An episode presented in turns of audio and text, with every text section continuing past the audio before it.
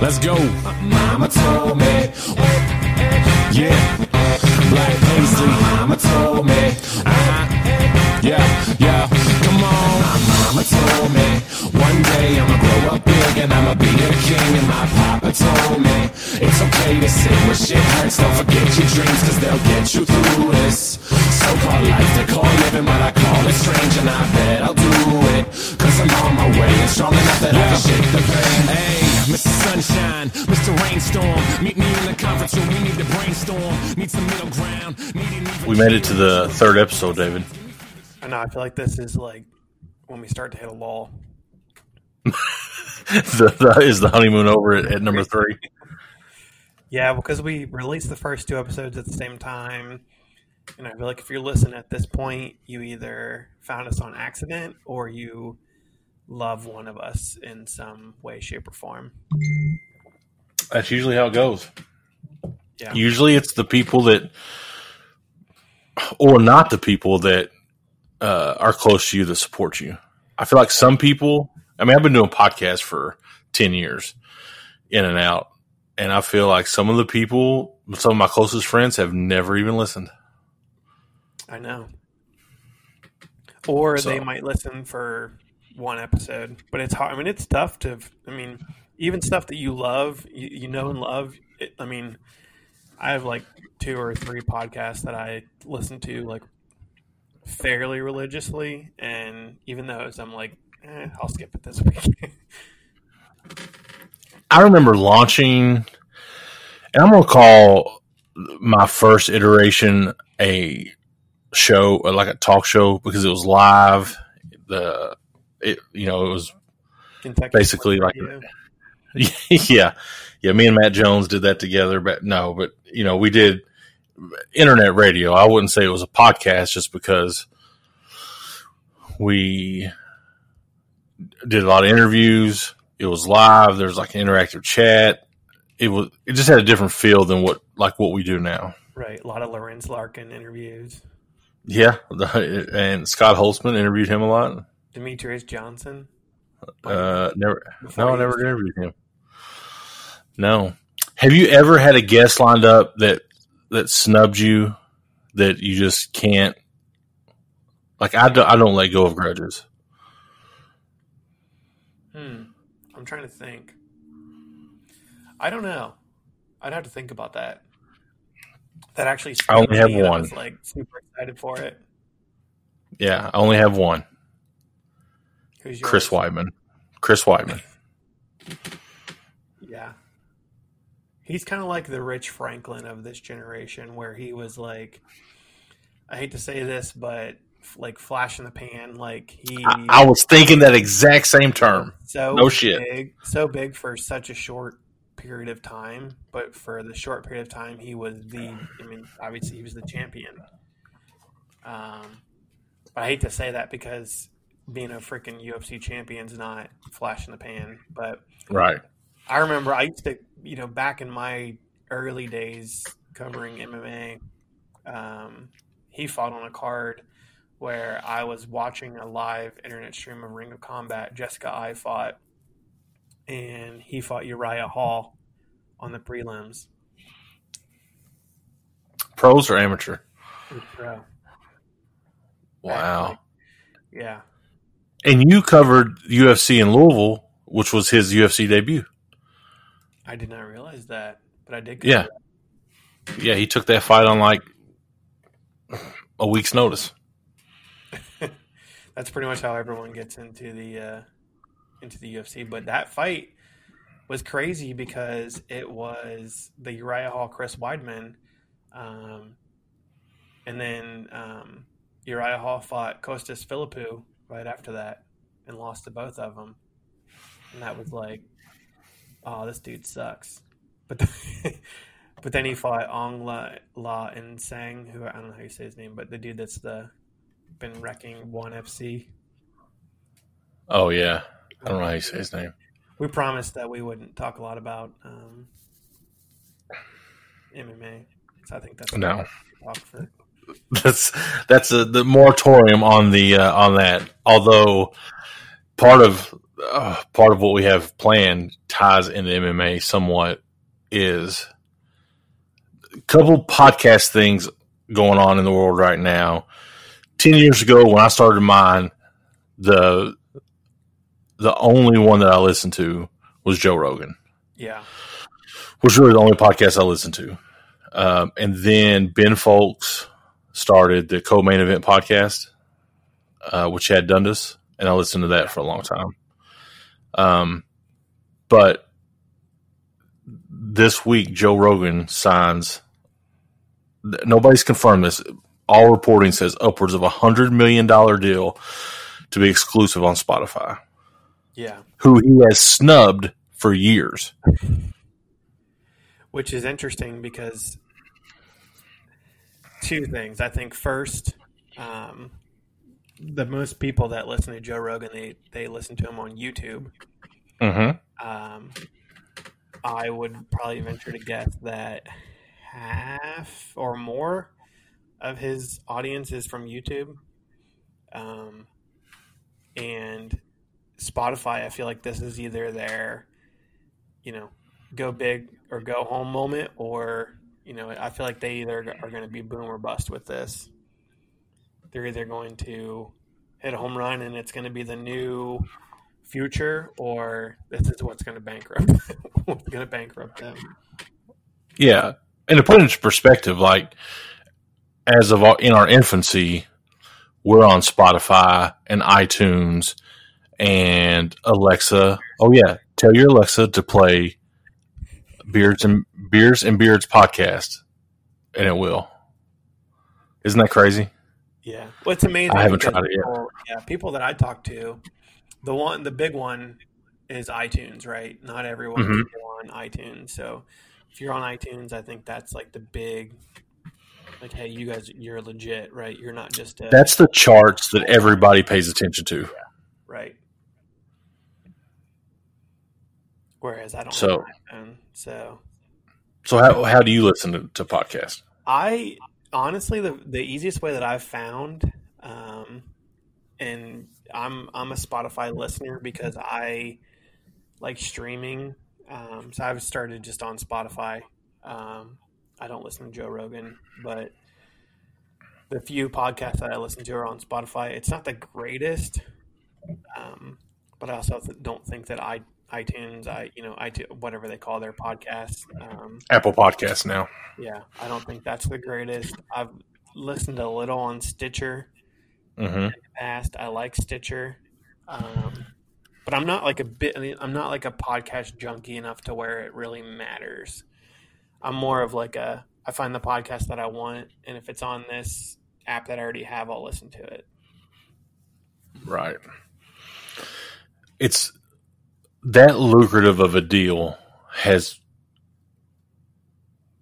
it's either deflated a ton of podcasters or it's inspired them because uh, I'm in a couple like podcast Facebook groups, like promote your podcast type deal, and they're like, "Well, this just ruined it for me." You know, I'm like, "How?" You, granted, if you're on Spotify to listen to Joe Rogan, you you probably are not going to stumble across beers and beards or close enough or you know the Bluegrass MMA podcast. You're you're probably just not. There's no discoverability for that. Right. Um, but it's not going to hurt you either. I just always think, too, from a weird sort of standpoint, like I think Joe Rogan is such a com- compartmentalized person as a human. He has such a like I don't want to say it, he has a so many different aspects of his life, and everyone knows who Joe Rogan is, but people all know him from different things, right? So you know him from Right. but way back in the day being news radio guy, um, hmm or Fear factor. Fear Factor, or you and I probably know him from you know UFC guy um, hmm way back in the day, and now people there's people that don't care about any of those things that just listen to the Joe Rogan podcast and you know the Joe Rogan experience or experiment or what I don't even know what it, the official name is, but um, listen. So I used to train uh, jujitsu um, at a gym here in Cincinnati, and the people that would come in kind of just off the streets that had you know never really trained that were kind of quote unquote normal people um, the owner would say hey you know what what made you want to try jujitsu and probably half of them if not more would say joe rogan got me into jujitsu i looked up jujitsu in cincinnati and you're what came up. That's like Isn't that crazy? it's amazing that the people that have no insight into this is who but that that's fascinating to me to have so many different like people know Joe Rogan for vastly different things. Yeah. Uh, now, are you a are you a fan of the podcast? Or is- when you talk to people, there are guys that I only listen to Joe Rogan when X. You know, there's uh, because he talks to such a wide array of guests. Like I only like listening to Joe Rogan when there's comics on, or when there's fighters on, or when there's uh, you know, Alex Jones is on, whatever it is. Yeah. So I like listening to Joe Rogan when there's someone that is a little off the wall. Um, Alex Jones. Alex Jones. um, um, but the person that the one that I definitely have like a vivid memory of listening to the interview is Louie Simmons from Westside Barbell. Mm-hmm. He's maybe the most interesting person um, that I've ever. And the, I mean, obviously being from Columbus and being, you know, the, the power lifter, uh, basically a guy that, you know, from Columbus and maybe, maybe 3% of people from Columbus have ever heard of him. But this guy's world renowned for being, you know, the, the best strength coach in the world. I mean, his people have, I don't even know how many world records, but, um, Did you watch the documentary? I did watch, yeah. So I've seen that. Um, I've and I think we've talked about this before. I've always been fascinated by that, like powerlifting, strongman, like that. Like I don't know how I got involved in MMA versus versus you know world's strongest man competitions. You know from a from a coverage standpoint, because I could have just as easily got involved in that sort of niche Mm-hmm. um, thing. Yeah, I, I agree. I literally, uh, you know, I used to go to the Arnold Sports Festival every year, and the thing that would literally, I could not turn my eyes away from was when they did the strongman competitions. Like I, the, the, you know, the bodybuilding stuff didn't really interest interest me at all. But when they did the strongman, when you have these dudes picking up these giant Atlas stones, um, that's what that's what fascinates me. Um, it's like one of those things that for me, you can't turn away, right? You just get hooked. And he's been, I mean, he's a pioneer. Dude's 72 years old and still freaking, you know, probably one of the strongest 72 year olds, probably the, the strongest 72 year old. But also, Louie's been interesting in that he's been able to transition, you know, not only just from the, the powerlifting, but also there's guys that train there that are MMA fighters. Mm-hmm. Matt Brown, um, TJ Rigel trained there, AJ um, Dobson. AJ Dobson, you know, guys that have an MMA background and they put the like he's been able to tailor strength training for them. So that to me is fascinating. So when there's someone like that that I'm already infinitely interested in, I think that that's those are the type of guys that that I feel on on Joe Rogan. Yeah. So probably my favorite episode ever is Wheeler Walker Jr. um, and then more seriously, I think second is probably the first couple Jordan Peterson. So that's how eccentric my taste goes. so I the the people the person probably I don't want to say most closely associated with um, Joe Rogan, but I feel like Rogan is sort of the almost Howard Stern of a new generation, right? Absolutely. Almost identical. Didn't Howard get $100 million to go to Sirius back in the day? Yeah, but I think he got a hundred million a year. so he's like, that's that's small potatoes for Joe. But uh, Yeah. yeah, Howard Stern is like on a different level.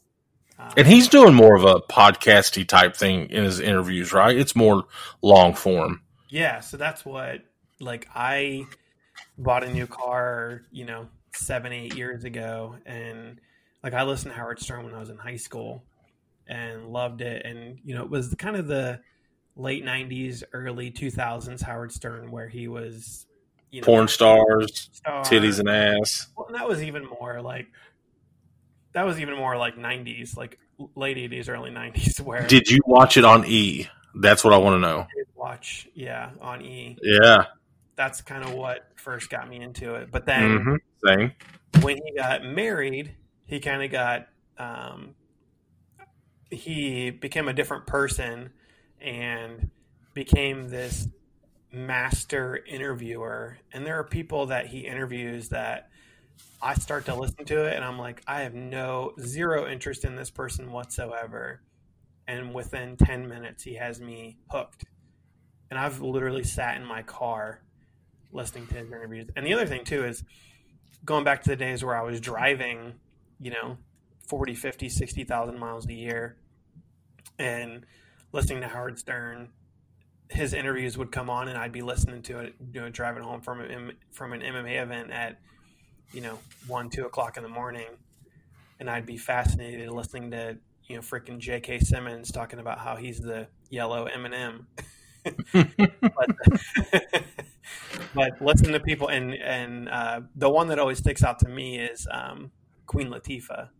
Like I had no no uh, interest in like she wasn't someone that was even on my radar of people that I'd be interested in, but Right.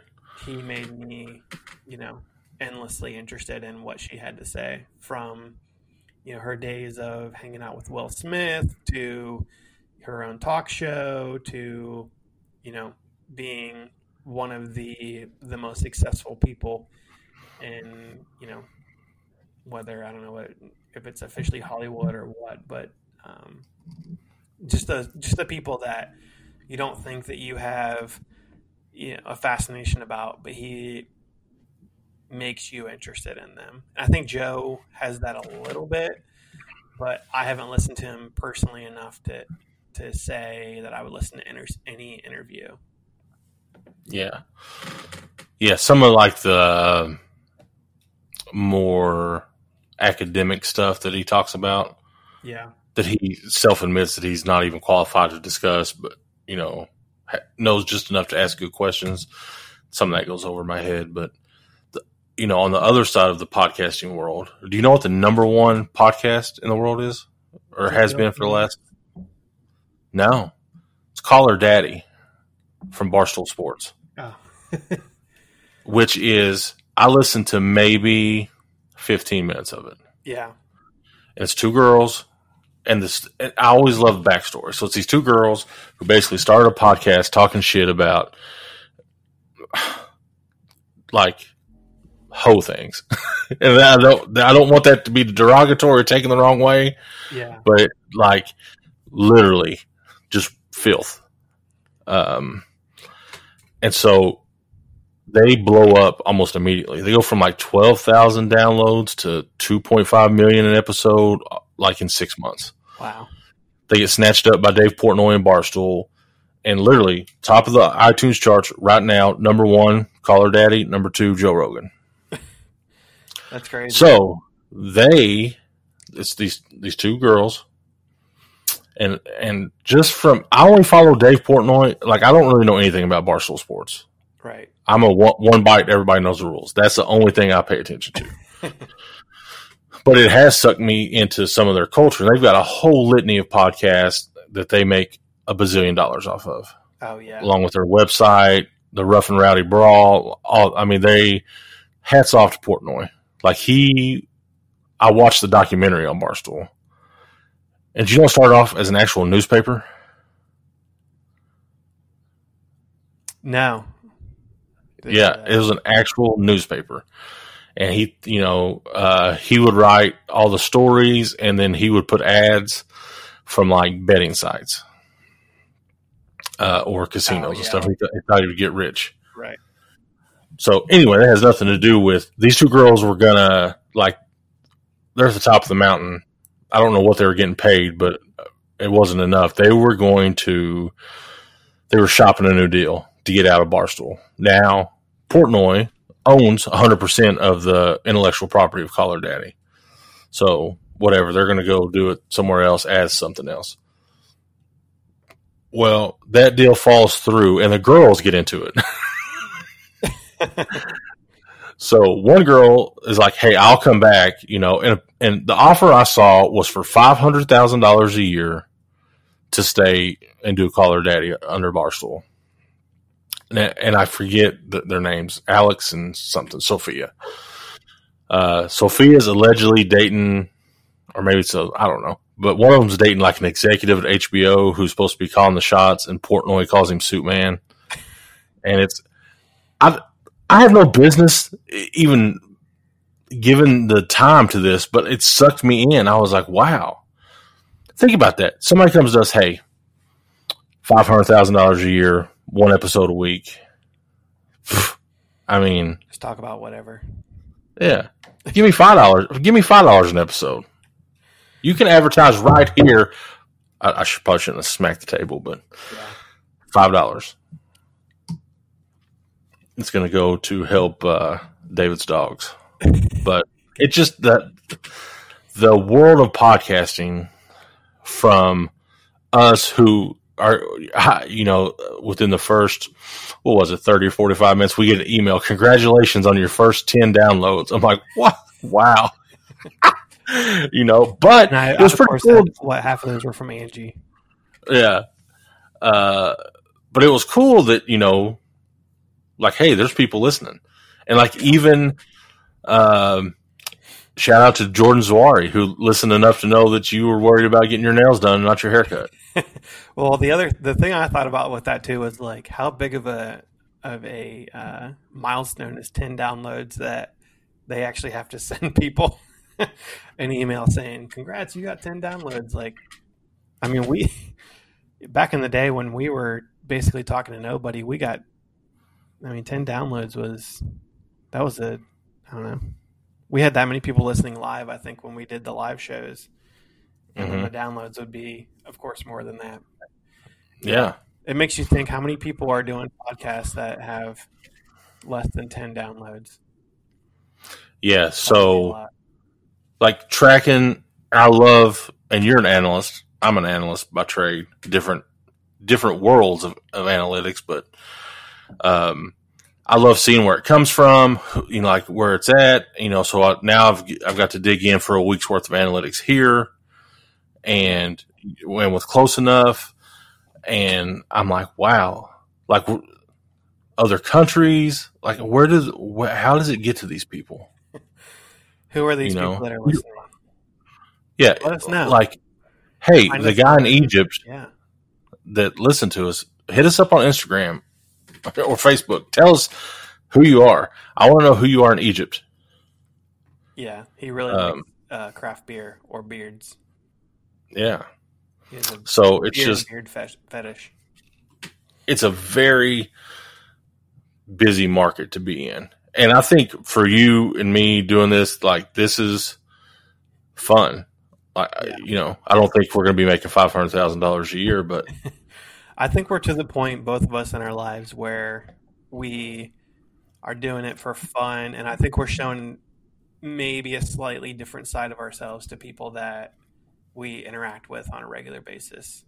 That's probably Yes. the most of it, right? So people that maybe know us from, you know, from the MMA world might come and say, oh, these are, you know, two guys and they actually care about things other than MMA these are the other interests that they have. So um, that's really where where that's the fun part for me in learning more about people that I know that like, hey, you're interested in craft beer too, right? So, um, or you might be interested in bourbon. You might be interested in just awesome beards like Gary has. Um, and I want to talk to you a little bit about the Ben Roethlisberger things. I don't know if you saw that or not, but he um, said that at the start of quarantine, he said, um, I'm not going to shave my beard until I can throw it to one of my teammates.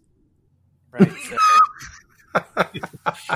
So, shout out to uh, Hunter Homistek, who uh, is my buddy in, in Pittsburgh, D- DK Pittsburgh Sports, uh, another MMA guy. But he's, you know, I lived in Pittsburgh for almost two years, so I have a little bit of a, even for an Ohio guy, a, a soft spot for Pittsburgh people. Um, in my heart, but it's always funny. Like I hate Pittsburgh, like pro sports. So you know the the um, Steelers, of course, being a Browns fan, and and the the um, Penguins and the Pirates, of course. But yeah, so then uh, Big Ben goes and throws to his teammates. I don't, I don't even know if it was in Pittsburgh or where it was, but he the Steelers posted a video of him getting his beard beard trimmed after, and then the freaking governor of the state says, "I don't care who you are, we're in lockdown. You're not supposed to be getting your hair cut or your your beard trimmed." oh man, don't you love government? Yeah, wow. It's so I have not been clean shaven. um like completely shaven since 2010. yeah, And I've had the you had your duck daughter. yes.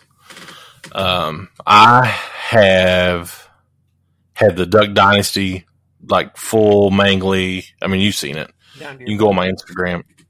I mean, pretty long, yeah.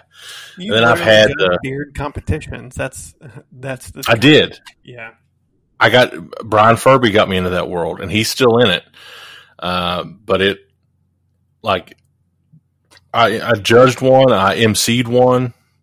Uh, you know, I, I went to several, and that's it's just like anything else. Like the stuff, like the circles that we run in, they, it's just one common thing that brings them all together, and it just happens to be beards. And so, when we were doing the uh, the Bluegrass MMA show, I got a sponsorship through Dollar Beard Club. And this was weird to me because, uh, not weird that I got it. You know, I applied for it, got it. Bro, I think they went out of business and I kept, I randomly still get boxes from them. I remember you showing me when I was at your house how many Yeah. Beard Club things you had. Like, I've given away so many. I bet I've got in my bathroom, which I finally just took them all out of the box. And so they're all, uh, but I've probably got 20, They're all displayed. Five. May, no, they're just little bottles of, of beard oil. Um, which they send me. They would send me the beard balm every once in a while, and I liked it better. But but I've got tons of beard oil for anybody that needs it. Um, but the point of that is the beard community didn't like Dollar Beard Club because they were for profit, and everything like the the in the the beard clubs, um, which there's one in my town. Um, they were all about charity. So they would get together and do things like the beard show that I judged and, and the battle of the beards that Furby did in Lexington for a few years. All that money went to charity. Like they would pick a charity, raise money and give it away. So they were pretty anti capitalism in the beard community, which w- was fascinating to me. I'm like, well, it's no different than like shampoo or soap or, you know, but I don't know. What do you think about that? Well, I'd like to point out that you live in a town of less than, definitely less than 10,000, but you guys have your own beard club. Uh huh. Yeah. It's So- but no, they. Uh, I, when you, t- I think you talked to me about this when you first, when it first happened, and you were like, everything is for, you know, charity, and not that that's. It's just surprising that people don't Yeah. try to monetize something that they're interested in. Um, And and and there's obviously product. There's businesses inside the industry that are for profit, but that do give a lot to charity. Um, but when it comes to like getting together to do, and maybe it was just a mainstream thing, and they like the grassroots organ. I, I don't know. Maybe one day we can talk to Furby about that. But Yeah. it's uh, it was definitely like I was happy that I was getting some product, and I think you know, uh, on a couple occasions they kicked in some money because I'd referred some people. But I don't know. That was a weird thing. But from 2010 until currently, now my beard's a little thicker than it's been probably in the last five years. Uh, And I've got my hair's the longest it's been ever. A follow up from last week. I was so excited to tell you that I was going to get my hair cut. Turns out, uh, I read everything wrong. My barber was taking appointments starting on the 18th.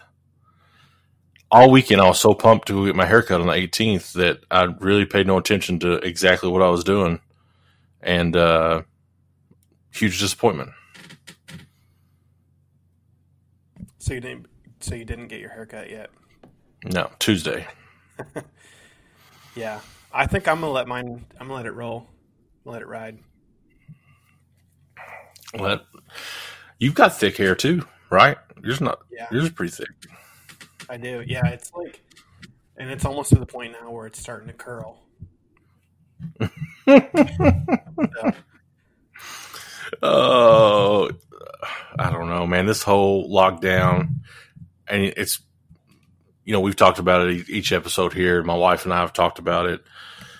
Today, I took a dive into these businesses that are opening up, the the different reactions from government. You know, you talked about the governor chastising Ben Roethlisberger. So you look at the gym that opened in New Jersey, uh, that had the huge crowd. It was on all the major news outlets the cops show up. They're like, "You're all in violation of the executive order, but have a nice day." And they just turn around and leave. 'cause On the opposite end of this- it's like nothing. Yeah, I mean, it's not. going to jail, which is crazy. Tell me what you're going to cite me for. I work in law enforcement. I've for the last 20 years, I have lived law enforcement daily. What are you going to cite me for? What what what violation in your in your law book are you going to cite me for? None. There's none. There's none that you can that you can do. I mean, I don't I, I don't know. But so you look at uh, in North Carolina, this Marine owns a gym, um, opens it up. The police raid it. They like they come in, guns drawn. Everybody get out of here. Uh, he ends up getting into it with the police chief or the captain. The police chief gets canned over it. Like it's a big. Um, and in Kentucky, June first is when we open gyms. For now, so I don't know what that's going to look like. What is it? What's it like in Ohio? They open this week. Um, I think gyms are opening next week, which it would be the twenty like sixth, so the day after Memorial Day. Um, but actually, as we speak, so we're on the twenty first. Today is the first day that like restaurants can reopen, um, indoor dining. Um, at a limited capacity or yeah, limited. Um, I think they just said uh, tables have to be six feet apart, so they didn't say any like percentage, but they just said uh, tables have to be six feet apart. hmm interesting yeah i feel like our governor your governor does his press conference earlier in the day right Yeah, it's like I think it's at two, and then Kentucky's at four. So you just yeah so it's uh, Ohio says it is he's very much that way so i don't know it's um it makes you want to drink which brings us to why hopefully you came here is to, for us to talk about drinks right. Now, last week I talked about Wellers, which if you look at the bottle, it's just Weller. So I'm saying it as a, I guess, plural or possessive. I, I don't know. Yeah, really Um, Yeah. Uh, and you had the uh, New England IPA. That's what she said. Correct. yeah from Treehouse. It was a stout. a stout. So this week, I'll go first since you went first last week. What inspired me this week was I got I, I want to know more. Like I feel like I have a, I'm well versed in bourbon, but I'd like to listen to other people talk about it. So I, I got on this video series. These two guys, uh, and the first video I watched was top ten budget bourbons, and really none of the none of the ten were budget. So I thought I'm gonna go with a budget bourbon that I would drink every day, or when I drink, like it would be your go to. Um, and also, they were they would smell it and they would drink it. And I've drank a lot of bourbon, lots of different bourbon, straight up shots, mixed, all that. They were talking about, oh, this tastes like a cherry uh, lollipop. Was, no, no, bourbon does not taste like that. I I don't taste the char. I don't taste the oak, the smoke, none of that. I for a guy that's been, you know, I'm not a beer guy, been drinking bourbon for a long time. I have no clue what the hell they're talking about. Why is that, David? Am I is my palate not as sophisticated as theirs, or are they just really, really over dramatizing this? I think sometimes you get that a little bit. Um, the, Tell me uh, a bourbon would taste like a cherry lollipop. Get the fuck out of here. I've had beers where it's like this tastes like candy, and it definitely doesn't taste like candy. But well, that's all beer for me. I think I've I've I've chatted you before. Like, no, there's no chocolate, there's no whatever. But I can see where if you are if you have that uh, acquired taste for beer, you could start picking that stuff out. But with bourbon, yeah. bourbon is bourbon. What with like beer specifically? a lot of times it's like you get the the bitterness of a chocolate or the bitterness of a coffee or you know the sweetness of whatever fruit is going into it yeah you're getting the characteristics of those things but doesn't necessarily translate to that's what they should taste like so yeah and that yeah i completely agree with you so i get like most of the time more of like an essence of that flavor, and it's not like this tastes like you know I'm I'm eating a candy bar. That's you know yeah supposed to be chocolate. So Four Roses bourbon is distilled and aged at the Four Roses Distillery in Lawrenceburg, Kentucky, which is just outside of our capital of Frankfort. Uh, I've been to Four Roses, not a bad place. Uh, smaller than say Buffalo Trace or Maker's Mark, but still they're known f- really for their small batch and like single barrel. So if you want, like, if you want the premium four roses, you're going to go for the small batch or the single barrel, and that adds ten to fifteen dollars in price. Looking at it today, um, I can tell you for one of my best friend's thirtieth birthday parties, we had a bottle of four roses single barrel. We took the lid off, made its round uh, through the guests, like almost like passing a joint, came back empty. Um, I'm not saying it's that smooth or that easy to drink, but it's it's a good bourbon that that goes down. So, um, Paul Jones, he was the founder of Four Roses. The story behind the name is that he he fell in love with some chick from Kentucky, right? Uh, proposed to her, and she replied that if her answer were yes, she would wear a corsage of roses on her gown to the upcoming grand ball.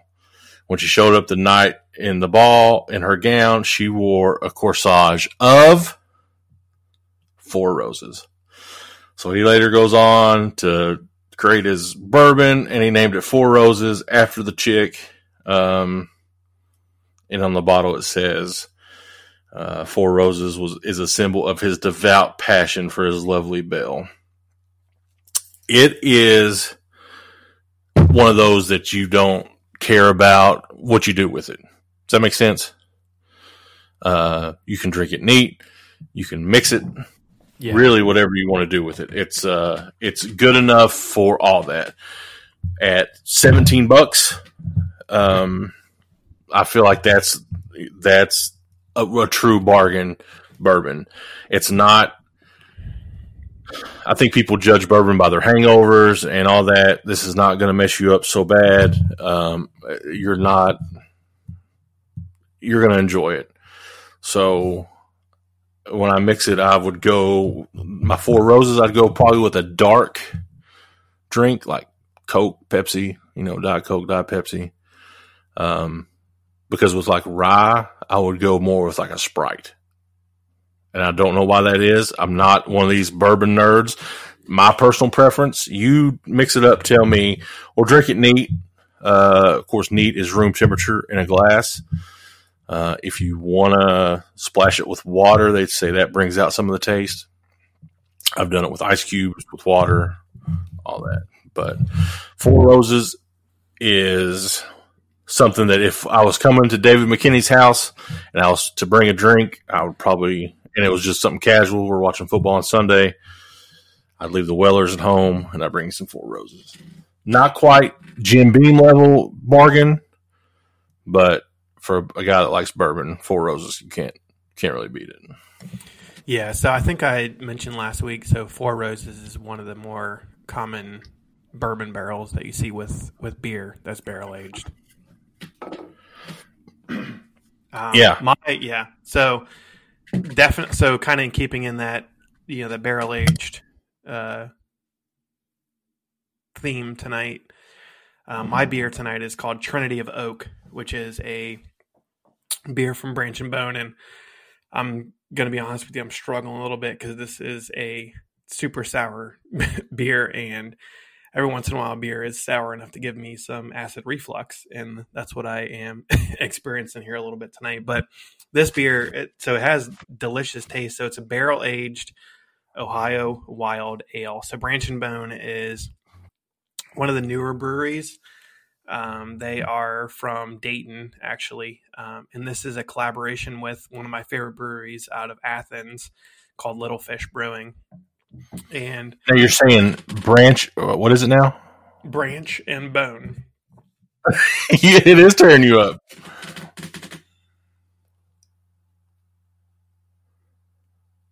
Yeah, every once in a while there's like a a uh, sour ale that's like super. I don't know, just the acid reflux. But this is a beer um, with Ohio malts and hops, uh, gin, white wine, and red wine barrels from Ohio. So It sounds super smooth. Listen to you drinking. oh.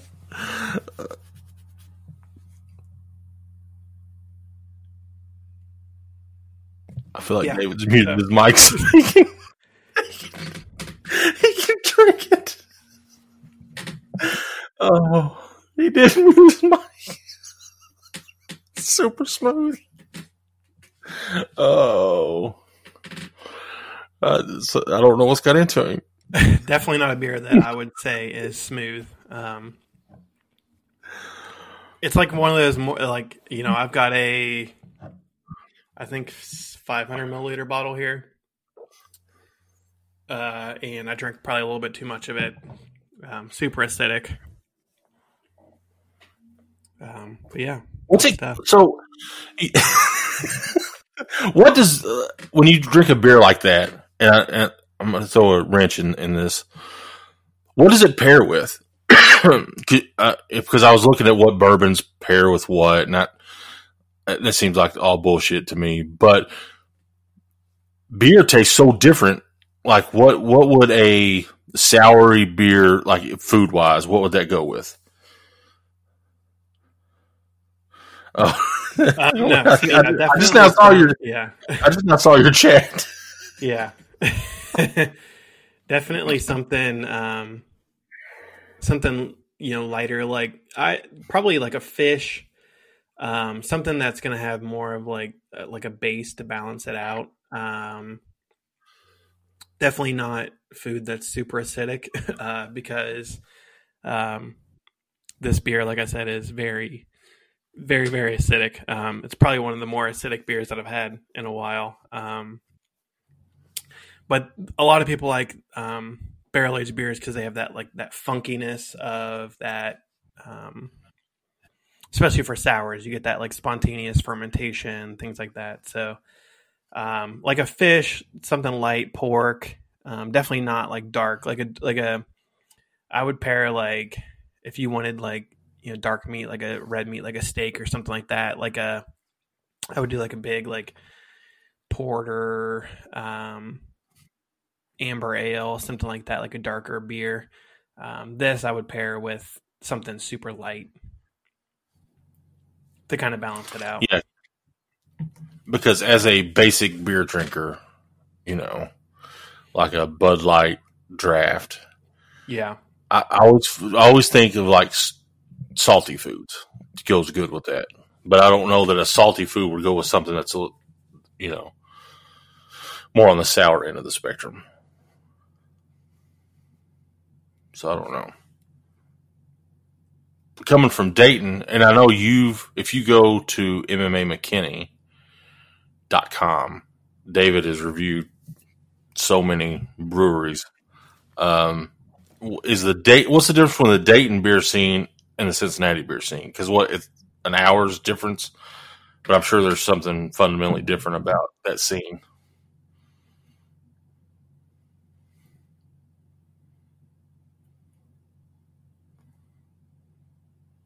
I think David went to go get some water to wash down this beer. Sorry, now I'm muting myself. no, so Dayton, I think is is uh um is more like they're kind of defined by breweries that are more unique in that I think each brewery has its very own specific like either style or something that they um, that they do that's that's special and different from other places. So, for example, they have uh, Fifth Street Brew Pub, which is one of the first co-op breweries in the U.S. Um, they've got um, Warped Wing, which is in an old um, factory downtown. They've got um, Carolina. What's the place we went to the day of your wedding? Yeah, Eudora. Outside- So, Yeah. yeah. Um, well, we went to Eudora the day before, um, the day of my wedding, um, kind of after the ceremony, we went to Dayton Beer Co., which is, um, they have a, a big like outdoor patio, kind of the um, downtown area of Dayton. But they, you know, Dayton also has Carillon, which is a brewery that is basically transplanted from the 1800s, where um, they brew everything you know, kind of in that old style, no modern equipment or anything like that. Um, Branch and Bone specifically is kind of the quintessential quote unquote modern brewery. So they're doing a couple different things, like unique things. So they're doing the New England IPAs that are hot. They're doing um, a lot of the Berliner Weisse style, which is like a uh, they're doing like fruited Berliner Weisse, so fruited like uh, w- you know, light wheat sour beer. Um, and then they're doing a lot of the barrel aged sours like this, which apparently I can't handle. Um, Had you drank uh, this before? no, so this was a beer. So it's, and again, it's super, um, like this is a 500 milliliter bottle, which is 16.9 ounces, basically a little over a pint. I would probably share this with three to four people on a typical uh, typical night. Um, I was gonna say, one that yours- you want to drink, Your fifth you of bourbon is 750 milliliters. right? So, you know, uh, I can imagine taking like just the neck off this, and that probably is about what you've got. Yeah. So I've got a Like a little 40 over, ounce. overzealous. but it's a delicious beer. I mean, the flavor is good. It's it's super funky. It's it's very oak forward. So it's a beer that is um, that sat in oak barrels for a year, and like I said, gin, white wine, and red wine. So you get a little bit of that. Not like the bourbon flavors, but you get more of the kind of the oaky, um, the oakiness of the of the flavors. Um, but it's different, and it's also um, they used wi- the wild like house culture, so the house yeast from the two breweries that collaborated, Branch and Bone and Little Fish. Um, it's it's a unique beer. Um, it's one that I would drink again and probably pace myself a little bit more. it's yeah when you i love trying new things and unfortunately like in the bourbon world there's not really that much new that comes out you know what i mean um, especially kentucky bourbon because we our legacy is pretty cemented like four roses was it made it through prohibition And how bourbon made it through prohibition is because they would prescribe it as medicine. Uh, Well, and probably like co- co- cocaine and heroin and all that too back in those kooky days. I'm not sure. Um, but yeah, so like the, the, the, the distilleries in Kentucky, several of them never stopped, even during Prohibition, just kept going. So, um, you can, and if you take tours, I know at Buffalo Trace, and I, th- I think at Four Roses, I'm not sure, but they actually have an old prescription of like you. I think you could get a bottle a month. I can't remember what it was, but but they would prescribe Yeah, you, you know, a certain amount per month. I mean, when you take your kids and your wife and everybody, you know, needs that uh, uh, that sweet elixir. So it's I don't know the the range of bourbon is not as wide as beer, obviously. Um, which is I didn't know this. I mean, I knew it when I know it now, but like there's a federal law on bourbon on how it's made, and it is distinctly it it ha- if you get bourbon from England, it's not bourbon. Bourbon has to be made in the United States. It doesn't have to be made in Kentucky. Um, we just make the best, but it has to be made in the United States. There's beers like that too. So, um, I mean, bourbon is more of an American thing than than beer is, and there are definitely like German and European styles that, for example, like a Kolsch in in Germany, if a you know if a uh, if it's not made in Germany, it can't be a Kolsch beer, but it can be a Kolsch style. Like you can brew that style, but you can't brew that beer. Same thing with lambic. Um, you can't brew a lambic, a true lambic in the U.S. because, um, you know, that it's it's almost like a, that trademark style. Like it's so unique to the area that you can't brew it anywhere other than that one specific area. Interesting. All right, so four roses. And what's the name of yours again? Uh, Branch and Bone, Trinity of Oak, which again, Trinity, tread lightly. the Holy Trinity. Trin- Um, yeah, but no, So as we do it's a- this, first of all, yeah. I wanted to tell you that when I published the episodes of the podcast, Abby had no idea. She knew she knew she thought you were interviewing me. She didn't know this was a joint collaboration. Said, what did you think? She's like, I don't, I don't know. I just thought David was interviewing you for his Did you think I had a beard? I don't know. I somehow But- miraculously grew a beard. Uh, so that was that was funny. Uh, one of the one of the people that that lo- are looking to support us is Veercast Digital Media, and that's our f- friends. I know you when you did the Kelly Patrick show, and, and I did as well. We talked about Matt McCarthy and Tim Bryan and the services Right. they provide. Uh, they've went all in on this, man. They they got they've got a studio. They they can rent equipment. They do live events. They do. We're going to take our podcast hosting to Veercast. Um, so you know it. You can find it there, but it'll also be transmitted out to. It'll still be on all the other platforms. But Right. also looking at all the other platforms. So just with who we have now, it was like a. Uh, they gave you a tutorial on how to put it on these other platforms. David, there are there were like thirty. Some I'd never heard of. Um, Deezer, you ever heard of Deezer? You know, or like No, Podcraft, or like all these other. I was like, who do people really like download these apps that- just to listen to podcasts? yeah. There was one that um, Juan was talking about that I'd never heard of. That he's like, "Oh, this is the this is the good one." Yeah, I don't know. I forget what he said, but I know like even like a random one um, that is I think semi big is uh, Podbean. Yeah, Uh, and those are so. Here's what I've learned, and when I was talking with Matt, those are the ho- like hosts. So we, I use the host just to be able to get the RSS feed, which is like the home base of this recording. Then that feed goes out, you send it out to all these other platforms. So you can go to Buzzsprout, they have their own player and all that, and listen to the show. But it's for you know whatever's comfortable to you and easy, easily accessible. It's it's available on these other other platforms. So, uh, like Podbean's a host, Buzzsprout. Um, we use SoundCloud for close enough. So, I mean, the world of podcasting is just huge business. And so, in in this in our host, they're like, "Hey, do you want to push these affiliate links? You know, like you can get paid to do this." And I was so we we'll talk about that. I don't know, but I do like supporting people that we know. Yeah. And Matt Matt and Tim are awesome. They do video production, website design, podcast hosting, podcast consultations.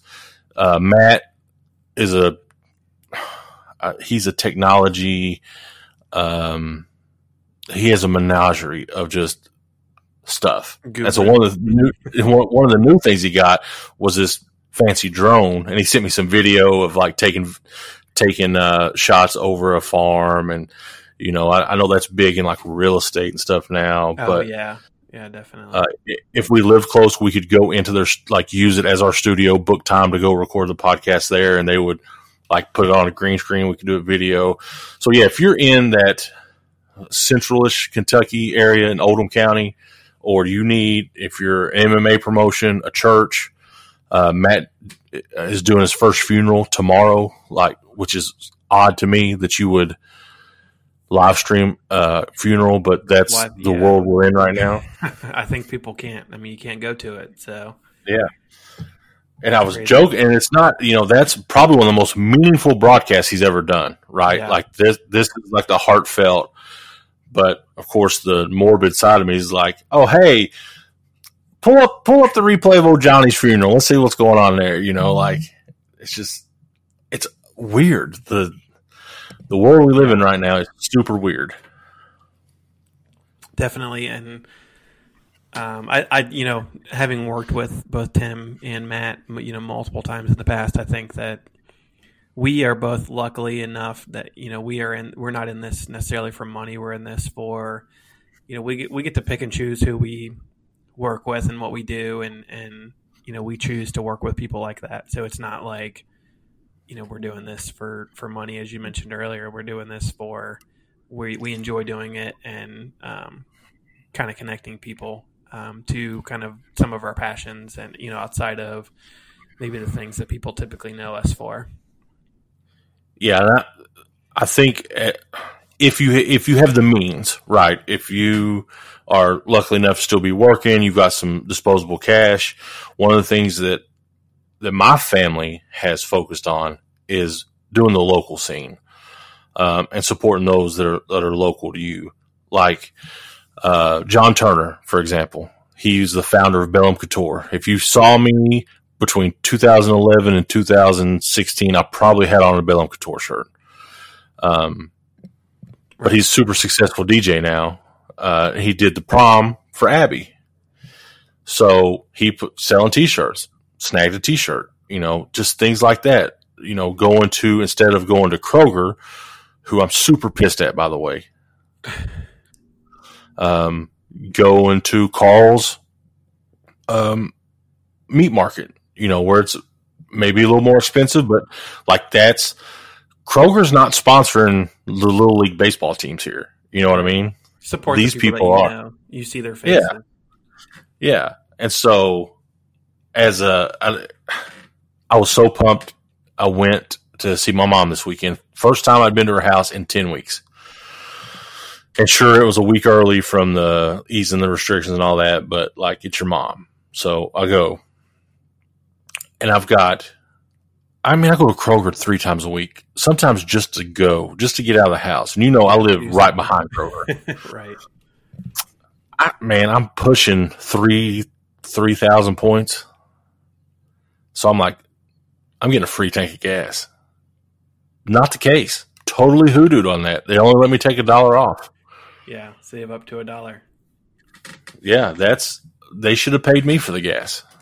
To be honest, Well, like, I don't. if we What were else can you do with Kroger points? Yeah. That you just use it for gas. So it's not like Marlboro Marlboro miles back in the day. No, you can't get like a windbreaker. I can't get a dollar or leather jacket for Yeah. twenty thousand points. Well, we were watching. Uh, so Angie, um, she um, was laughing at me because I love live sports, and you can probably hear my dog Samson in the background. So he gets a He loves shout out. he loves live sports too. Yeah, he loves live sports, but um, yeah, so he's trying to get his voice on the podcast. But w- I was watching NASCAR, the return of NASCAR this past weekend, and Mhm. uh, they were in Darlington Raceway in South Carolina, and literally the first lap. There's a crash, and it's the Kroger car. I'm like, oh man, the Kroger car can't even make it one lap around the freaking track. That's crazy. Oh, have you ever been to a NASCAR event? No, I've been to like actually surprisingly to um, some of like the short track stuff that they used to have in in Columbus, um, which is now actually a lacrosse uh, stadium, um, but never been to an actual NASCAR or IndyCar or anything like that. I know people say that that's one of the things that's like you have to do before you know kind of bucket list things, but and I'm not too far from uh, Kentucky Speedway. I think it's like Yeah, you know 40 30 or 40 minutes outside of cincinnati and, and about two hours from from indy. I probably would go to indy um, do the indy 500 um, or or the, even the nascar brickyard race. Um, but yeah it's one of those things where you know i i was actually big into it when i was when i was younger. Um, I was always a Matt Kenseth fan, and I saw him. He came back this past weekend and, and actually took over. Uh, oh, I don't remember the name of the, the kid that got uh, kicked out, but um, Oh, the racial slur guy. yeah, um, but he took over his his car. So good to see Kenseth Yeah. back though. Forty eight years young. I think he was like tenth place in the race. He's always the guy that is, you know, he he'll start like you know thirty eighth and end up you know eighth or ninth or tenth or whatever, but then wins the points championship. Yeah. That's that's my type of guy. So in 2003 ish, around that time, we did like my group of friends did a guy's vacation. And we went to, we stayed just outside of Daytona in Ormond Beach, which is literally like right next to Daytona. So we went to the, at the time, it was the Pepsi 400. It was the night race on the 4th of July. Uh, and I'll leave you guys with this story and you can, you can just be jealous of my experience. Yeah. Every time I've ever driven to Florida about Jellicoe, Tennessee on I 75, there's a wreck. Almost every time. Uh, this was no different. We, we, we had an old camcorder, you know, the kind that you'd put on your shoulder almost. Um, and we had video of us at like three o'clock in the morning on our way down there passing football on Interstate 75. like probably two hours, two or so hours. We were, we were just stopped the race was on Saturday night. We left Friday night at midnight. So we, we should have got there 10 o'clock in the morning, gave us some time, to, you know, to get settled, nap, get up, go to the race. We pulled in to our condo like 5 p.m.